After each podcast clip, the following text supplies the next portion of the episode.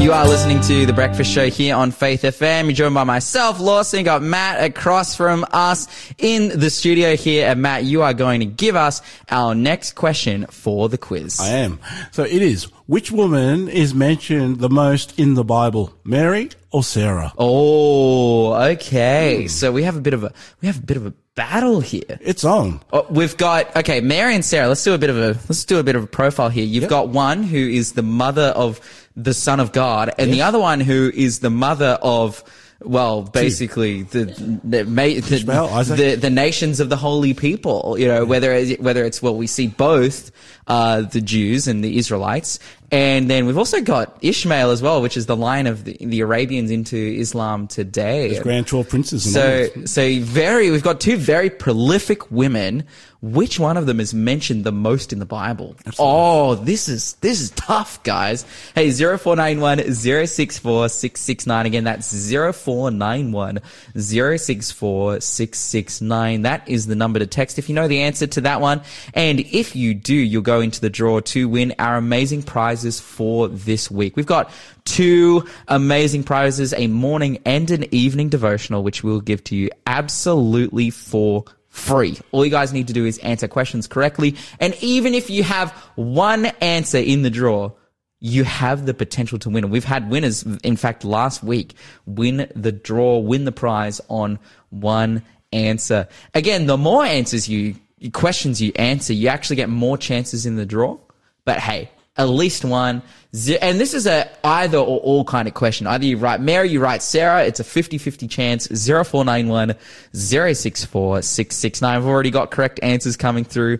So, or sorry, I should say we've already got answers coming through, correct and incorrect. I just, you know, I want to, uh, hey, you know who you are. Well, you don't know who you are now because I've said correct and incorrect. So maybe you got it right. Maybe you didn't get it right. 0491 064 we're, we're vouching for you. You know what? We got to give a big shout out to producer Shell because she is really, she's the one that keeps us on track here. We say the wrong thing. We see her shaking her head. We say good thing. She nods. You know, she encourages us. She holds the, she's the glue that holds our ship together. Or maybe not glue. A glue, a ship glued together might not be the best way. Maybe the, the nails or the, the pop rivets or whatever it may be. Producer Shell is getting it done this morning. Bro, you know, um, you're giving uh, today some sort of, how would you say, prolific prophetic significance. Why? What, what am I saying that's prophetic? Because I was in that seat yesterday and I said exactly the similar same thing, just paraphrased. Yeah, I'm oh, sure. essentially, our, our my- love my for, for, for producers. we have a we have a, a, a good a good amount of producers who come in here who do a great job. Shout out producer Pete. Shout out producer Shanna. You know, different DJs who step up to the board and do an ama- amazing work. But it's really at the end of the day, producer Shell pulling the strings. This is great content. Let's keep going with yeah, yeah, absolutely. Look, this is You're just soaking it up, Shell. Just look, soaking it up. Rochelle also she controls the buttons too. Like she doesn't want us here. She can she can with with the flick of her wrist, with the press of the buttons, she can take you us in and put Shell? us You out. look like you're blushing. She's not blushing. She has a husband, dude. There's nothing that we can say that'll match what he's already done. Hey, you say she's our savior. What are you doing, Lawson? No, we're, we're not saying anything like that. We're saying that producer Shell is a valued member of the team. And, you know, her husband is also one of our overseers. And, you know, eh, this is, this is good content for our future. So hey, you're listening to the breakfast show this morning here on Faith FM. And yeah, man, look, we've had a great previous hour. Love what John Ashton was saying. Oh, just yeah. the complexity of the human body and the ability that it has. And, and again, not just in a, in a, we're not talking from an anecdotal way. It's like, oh, the ability for someone to do some action equals there must be a creator. Because, you know, in the evolutionary model and in the evolutionary uh, you could say that the the logic of evolution they make allowance for that. It's even though evolution from a from a histor- historicity perspective, like we have never observed. We've never observed uh, the obviously we've observed microevolution, the adaptation, the small adaptation of species to their specific uh, environment. You know, and that's what that's what it was that Darwin originally observed. Yes, he well, said yeah. you know, he's got the birds with the different sized beaks depending on what type of diet they were having. It's like, okay, you know, we, we can see this very obviously, but we've never seen a fish become a person. Yeah, that's macro. We've, we've never seen, that's right, macroevolution. And, but in their model, they say, oh, well, hey, over deep time, over millions of years, we should be able to see the gaining of ge- genetic information to the point in which these certain behaviors become a possibility for, you know, those creatures or organisms living on earth. But what we again and again see and what again and again uh, the likes of John Ashton brings up, yep. uh, Dr. John Ashton, is that the complexity of these actions, the complexity of these emotions and these feelings and these reactions and the chemical processes that are happening in response to these things as well that we see in the human body, it is just too complex to happen by chance. Absolutely, absolutely. So what you're saying essentially, Lawson, that with these creatures, they're say on the, um, at the, uh, the uh, Apalago's Island, whatever it is. That yeah. they're, they're, they're, not, they're not, um, something that's gradual, as you're saying, over th- millions of years according to their timeline. Rather, they're just, they're adaptations. Yeah. Because of their environment. That's right. We see micro adaptations, microevolution uh, in, in an observable scale. Like we actually see that, we can observe that, but in terms of macroevolution and the, the amount of, of information and the amount of complexity that that creates, is just impossible. We've ne- firstly we've never observed it. Yes. But secondarily, it is impossible that such a thing would happen by chance. And so evolutionary scholars, you know, they, they recognize this and they try to push the the problem backwards. They say to again not believe in God. They would say, oh well, maybe there was some superior race or something like that which planted the seeds of humanity on this earth. You know, because something has to come from something. That's you know, right. it's it's logically inconsistent to say that that something comes from nothing. But yep. for us, we would push that back in a, in a cosmological sense back to God. And you say, well, where does God come from? And for us, it's, hey, well, God's own description of himself. He's not just a, he's not just an alien. He's not just an organism from another thing. He is the omnipotent. He is the uncaused cause who sets all things in motion. It's interesting that you said that, um, uh, that, you know, Richard Dawkins. Yeah.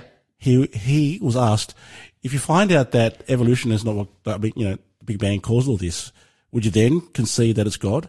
And he couldn't help himself go, I'd rather say that it's, it's a superior race out there. Mm. And you see, the, the, the person interviewing said, um, you're referring to aliens? Yes. Mm. So you just said that, yeah. But, that's yeah, right, and and that's because of Richard Dawkins himself. Like his I guess you could say his his hatred or his inclination oh. against God. You know, whether it's uh, abuse in the, the, of religion, and that's this is the big thing that Richard, the likes of Richard Dawkins, really focuses on is, oh, the church has done so many awful things. How can they be an instrument of God?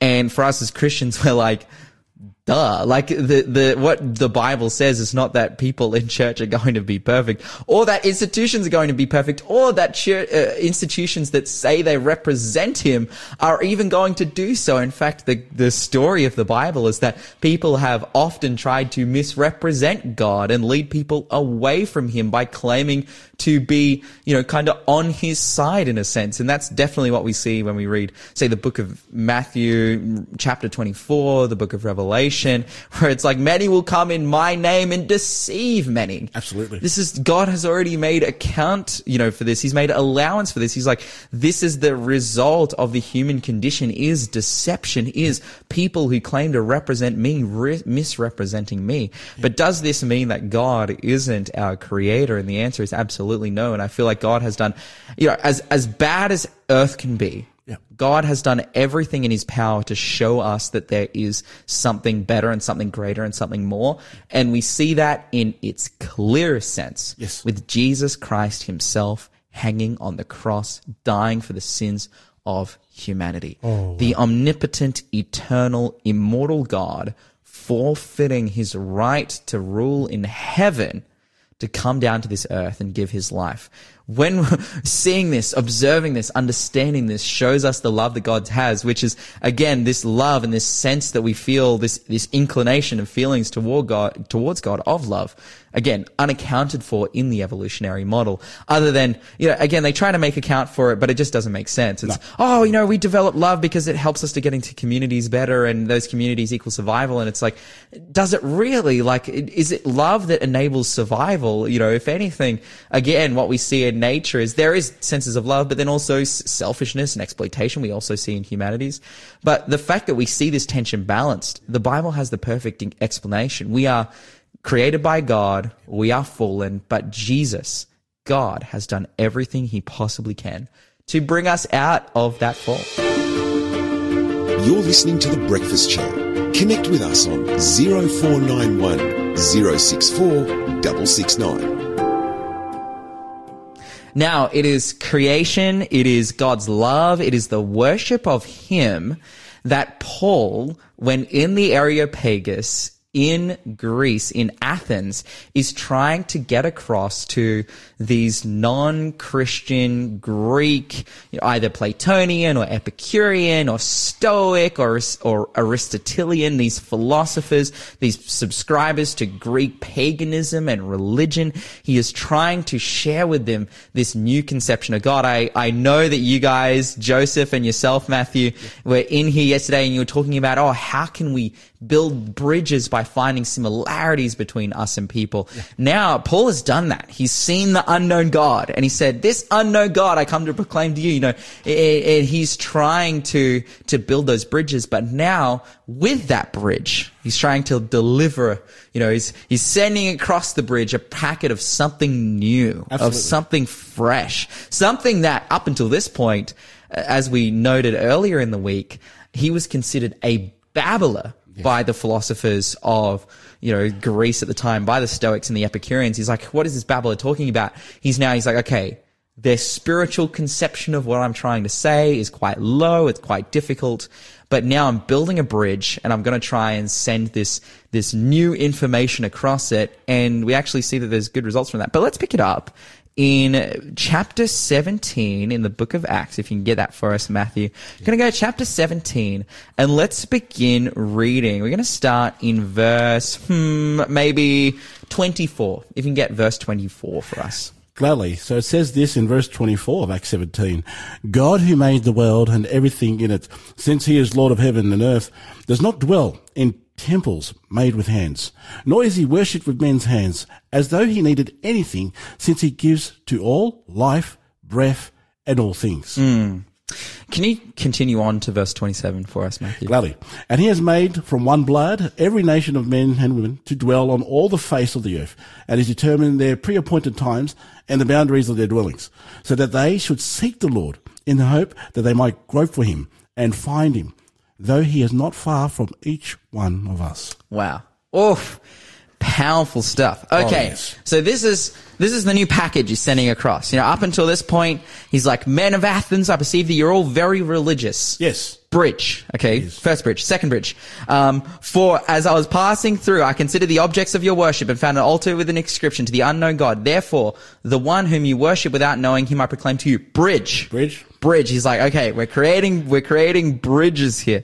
Up, uh, you know, up until this point, you know, he's, he's arrived in the Areopagus. He's gone to their realm. Yep of philosophical reasoning. Bridge. Bridge. Bridge, bridge, bridge. He's creating, he's creating one bridge and some lanes on that bridge. Well, you said just now, he's gone to their home ground advantage. That's right. That's right. He's not like, hey guys, come to church. He's in their space. Their space. He's, he's working by their rules as well. The Areopagus had very specific rules about being able to present. And we assume that Paul would have had some familiarity with this and would have been presenting along these guidelines as well. And you see some of the pictures of, of when there's depictions of of uh, Aristotle and Plato when they're presenting in these kinds of spaces with their different hand movements and whatnot. Like it was very, very specific. Yes. Paul would be abiding by those guidelines. He'd yes. be in the end, furthermore, using an already known idea to then use that as a bridge or, or a starting point or a jumping point to share the gospel with them, right. to share the truth, truth of God these ideas needed to have some foundation of what was already shared. Uh, because that, you know, that's, that's what we do currently in academia. And this is very much the center of ancient academia is that you use previous research to prove your research or your point correct. Absolutely. Like if I can give you an example, uh, sure. you shared you, you were a, a motocross rider. You, yeah. went to, you went to Spain. Yeah, that's right. So quick if I'm wrong. If you go around talking to all the folk uh, in that culture and talk English to them all the time, how, how are you kind of received as opposed to learning how to speak some of their language? I was actually, when I arrived in Spain, I very much met that problem. Not only that I spoke English, but I spoke English with a very Australian accent. If you guys had to listen to me growing Spanglish. up, not even Spanglish, dude. No, no, like going up to people, like these are Spanish people, like, you know, hola, how are you? You know, speaking with a kind of like uh, English and a Spanish accent, I'd be like, oh, hey, yeah, mate, my name's Lawson. Like, I was the biggest bogan back in the day. Like that's how I spoke. That was my language. And I realized very quickly that these people don't understand me because I speak with too much slang. I mumble a lot. That's another big Australian communication problem. Yes. We mumble a lot. And, and I was actually able to learn from that situation that no one understands me. I need to change the way I speak. And the way that I speak now, I speak obviously with an Australian accent. It's quite, mellow compared to what it used to be. And that came from that experience. And I realized, oh, to be able to communicate with people, I have to give respect to the context that I'm in. So how are you received once you start speaking their lingo? I mean, what's their reaction? Yeah, that's right. I think it's, it's, again, it's just easier to communicate, much more positive. Uh, like again, I started off and it's the first words I could say were like, hola, ¿cómo estás? You know, hello, how are you? And, and so that opened some doors initially. And then I could say like, yo sé poco español, you know, I, I, I understand like just a little bit of Spanish. And as a result, people would accommodate me as such. And I, I find this, you know, in, in many different cultures. And, and for Paul here as well, he's trying to do the best that he can to relate to these people so that they would accommodate the truth that he has to share. But not just accommodate, but in, for Paul, he is hoping that they would accept. So we come here, verse 24. God who made the world and everything in it. This is the unknown God. Again, which for them, this is something we explained on Monday. The unknown God to these people was obviously there was Zeus and Mars and Jupiter and all of these famous gods, but for them, they, they realized very quickly as philosophers and as naturalists, uh, scientifically and, and philosophically, which was a lot of the, a lot of the philosophy and the science of Greece pre-Plato was very naturalist in a sense. They realized very quickly that there has to be some God or some cause of the laws of nature that precede the likes of Zeus, that precede the likes of Jupiter and Mars and their, their pantheon of, of Greek gods. And this was the unknown God. And so he's like, okay, this unknown God I come to, you know, proclaim to you, God who made the world and everything in it, since he is the Lord. So he says, okay, if God created the world and everything in it, therefore he is also, this is his logic. He is also the Lord of heaven and earth. He is the, the owner of that space as well. He is the overseer. He is the, not only its creator, but he has some ownership here.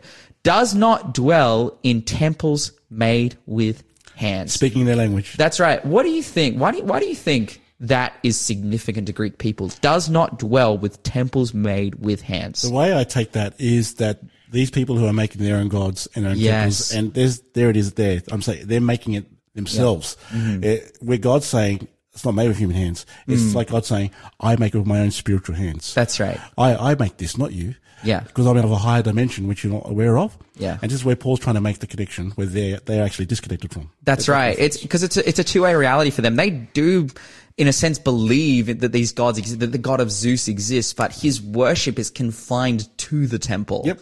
You know, his worship is is and and your ability to worship him, your ability to connect with him and relate to him is as a result of a silversmith or whatever it may be making a statue or an idol or an icon. But what he is proclaiming here is this unknown God, Yahweh, the God of heaven. He is above idols. He is above temples made with men's hands. He, he is, even though obviously there was a temple created to, for God, it's, he is above that because he created heaven and earth. Continues on in verse 25. It says, nor is he worshipped with men's hands. You know, the idols that are created, they are not the objects of the worship of God as though he needed anything since he gives life to all breath and all things. Ooh. And it's like, hey, God is above worship with hands because he has made and created all hands. God, this God is actually not in need of, of anything. Again, countering the ideas of pagan appeasement or the religion of appeasement that, hey, if I sacrifice my child or 50 cows or 100 barrels of oil or whatever it may be, then God will, you know, be appeased enough to respect me. It's like, no, God has actually created everything. He is above appeasement. he's, he's a giver That's right. as opposed to someone who needs to be given something. That's right. So it's an opposite, complete opposite paradigm shift of how they think. And this is amazing because what Paul has introduced so far is a, is a like a, a a kind of physical reality or or a, a reality of God's nature, being that He's the creator of all things, therefore He doesn't need to be worshipped. Following the logic there, but it's like if He doesn't need to be worshipped with temples because He's the creator of all things, but furthermore, He's not just a a distant creator, but also he has made you and is worshipped by you in spirit and in truth and personally. We're going to continue. You're listening to the Breakfast Show podcast on Faith FM. Positively different. Guys, it is time for the final question for today. And you guys have been sending in amazing answers, doing a great job. And oh man, that last one was like, it was split. It was split in terms of answers coming in. Some people saying Mary, some people saying Sarah. We'll get to our, we'll, we'll get, we'll get to the correct answer in our next section. But hey, give us our final question for today, Matthew. And that question is, what sort of bird fed the prophet Elijah in the books of 1 Kings? Hmm. So what sort of bird fed the prophet Elijah in the book of 1 Kings? Hey, if you know which bird is the answer this morning, 0491 064 669. Again, that number is 0491 064 669. And the correct answer will net you a chance in the draw for this week, which will be happening quarter to nine tomorrow. We'll be drawing for an evening and a morning devotional, the perfect prize to be able to start your 2024 off right.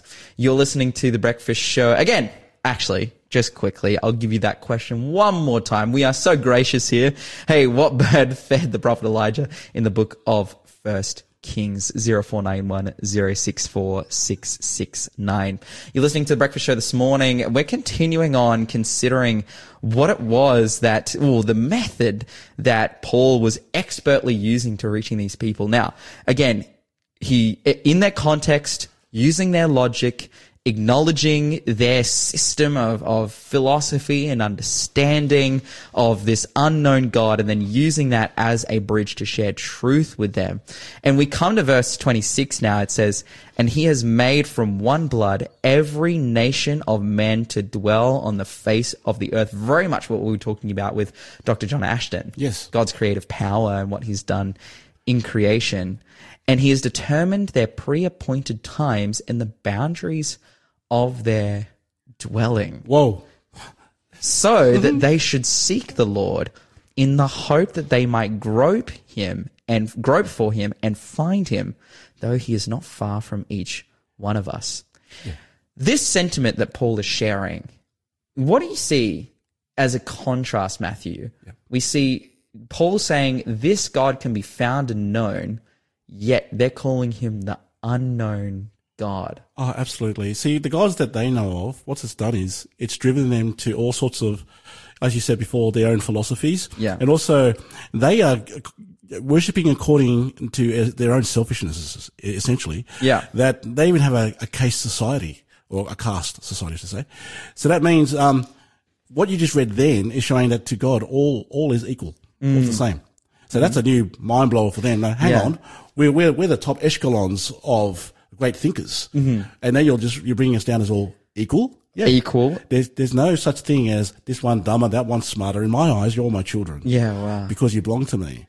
So that's, that's like a, like a curveball for them. But then, furthermore, what's so amazing here, again, Greek, Greece, I should say. Yes. The home of, not just the home, like many places with a home, you know, in the ancient Near East and whatnot, but very much practicing a, f- practicing a form of mysticism in their mystic religion where there is a distance between them and God, and the priest is kind of the mediator there. That oh, I know God, you don't know God. I'll you know give you you know some sprinkles. Oh, you know I'll make sure if you bring me your kill your kid or your you know your money or whatever, then then I, you know I'll tell God about you and it'll be all good. Absolutely. What Paul says is okay. The unknown God actually created everything, actually created you, actually defined the, the boundaries of your dwelling, put you in the perfect place in time so that you could what?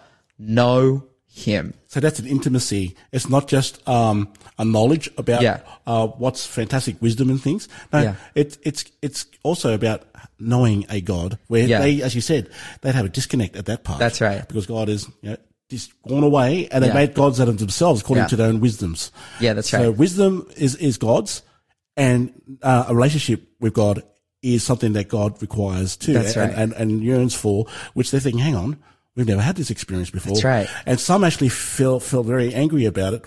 like you're taking away my status. Yeah. It's almost like talking to Gentile former Pharisees. Yeah. Like you're taking away uh, the glory that belongs to us. We're the one Yeah. who sets the thinking in society. Yeah, that's right. So you're, you're doing this paradigm shift. He does it deliberately. Isn't it crazy that again, his response, his bridge of the unknown God, his response to that, the, what the, the idea that he introduces that the unknown God is actually the most supreme, and they already kind of had a conception of that of, because they had, this unknown God has defined everything. But furthermore, he is the one that can be the easiest and the most known. Yes. And he is wanting to know you. He has set the boundaries of your life to know you. Hey, in our lesson today, we've actually got some points Yes. made here, kind of summarizing the method that Paul uses to reach these people. Do you want to run through them for us, Matthew? Yeah, sure. And um, I've taken the liberty of actually putting some one-word references to help sum it up. So Yeah. you got here. Paul first complimented their current spiritual awareness Mm-hmm. and sincerity. You did it already, uh, uh, Lawson. We call that recognition. Yeah. So he does recognition. At the same time, in recognizing them, he's giving them respect. Yeah. And that's, that's a segue. That's a bridge, as you're referring to earlier. Next one, he goes, he, next he showed that he had studied their belief and that he found some things that he respected from what he had learned. So showing that he studied their beliefs, it's given him some sort of accreditation. Yeah. Like, you know, um, they go, hey, hang on, whoa, he's speaking in our language. He knows about our culture, history. This guy's not unlearned. We've got to bring him into our sphere and invite him to Mars Hill. Yeah. Uh, or we, yeah, we got to listen to what he has to say. yeah. And he does a form of also commendation in that regard as well, especially mm. when he, the third point, he then told them about one particular thing that he had discovered in his study of their religion that they admitted that they, that they did not understand. Wow. So he, he commends them on that and he gives them something for consideration, which is the fact that they're exploring mm-hmm. and they're trying to discover mm. and therefore he implores them for that. Mm. What we call that um, exploration and imploration. So, Yeah. And the fourth one is after that, he shared the aspect of God that he knew they desperately needed, mm. which is the fact that God exists and he loves them and is not far Wow. away. That's necessity. Mm-hmm. He gives them a sense of you have a need. I want to I want to prompt you to have that need. And then at the last one, finally, at the end of his speech, Paul moved them moved to warning them of what it means to reject the knowledge of this God that they did not know yet, and we call that consequences. Mm. What's the, now I've given you something. What are you going to do with it? Yeah. Because to to uh, Paul going there initially in the first place is because he saw all their grandness and all their you know pomp as, as, as going to the Vatican, but he noticed they're missing something, and he, he had to do something about it because I can't just stand by and look at them stuck in what they think is the most godlike state ever. They're just they're just short of the mark. I think I can bridge it. Yeah, I think this story is really powerful because it proves to us that a conception of God, and when we talk about God, we mean the God of the Bible, Yahweh, like the, the God, you know, Jesus Christ.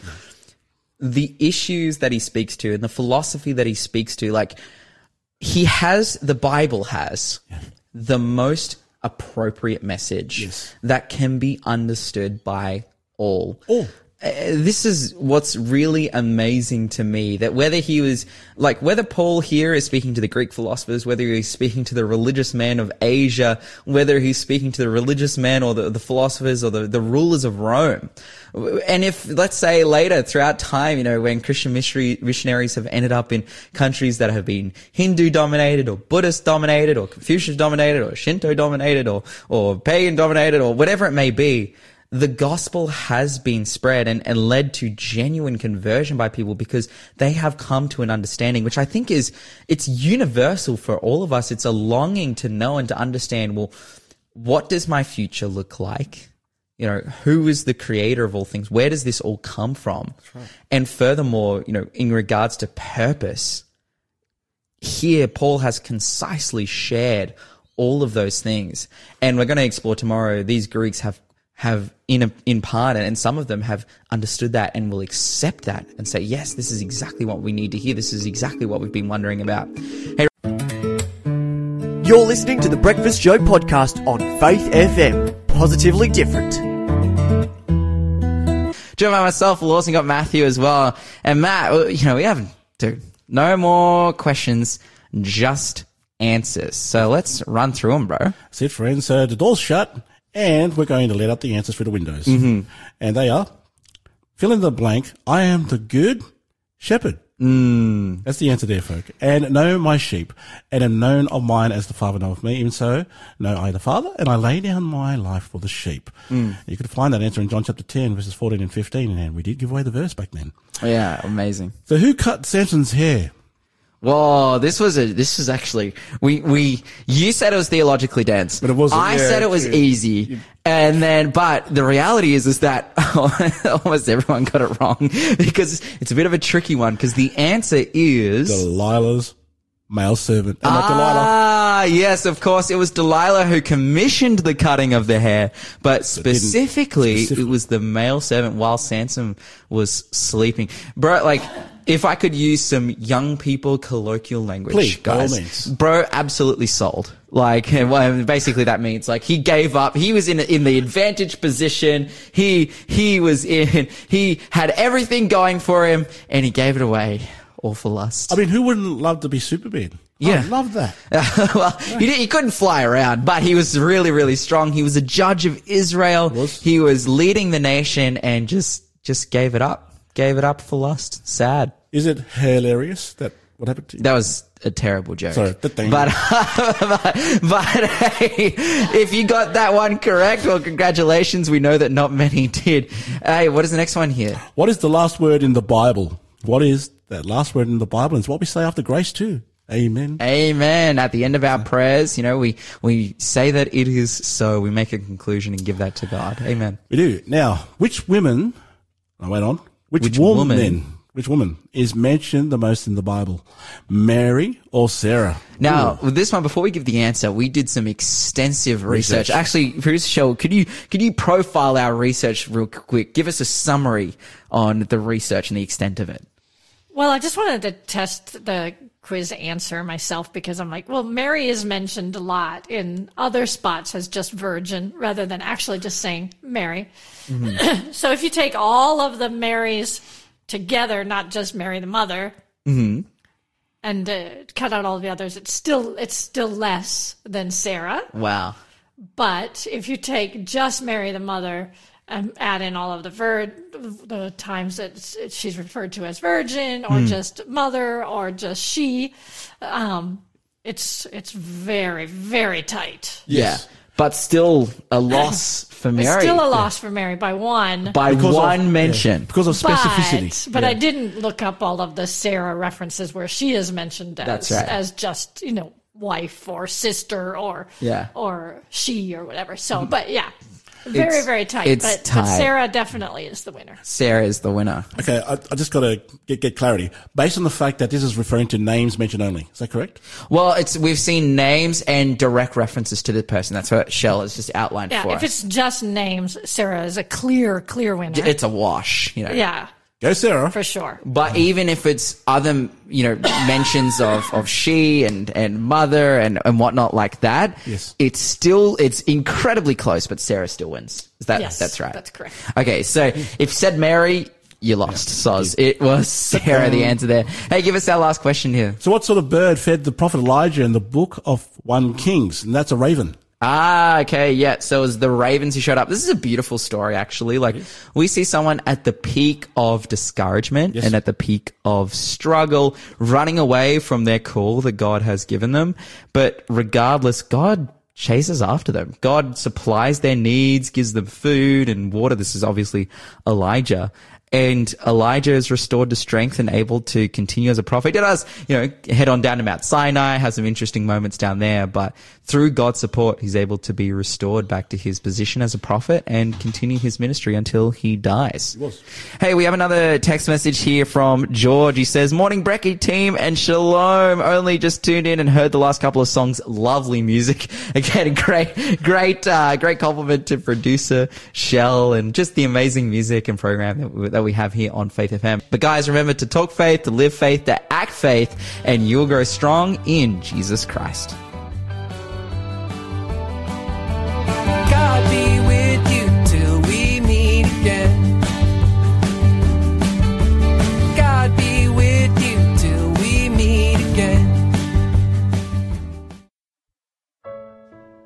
Thanks for being a part of the Faith FM family. Join our community on Facebook or get in touch at 1 800 Faith FM.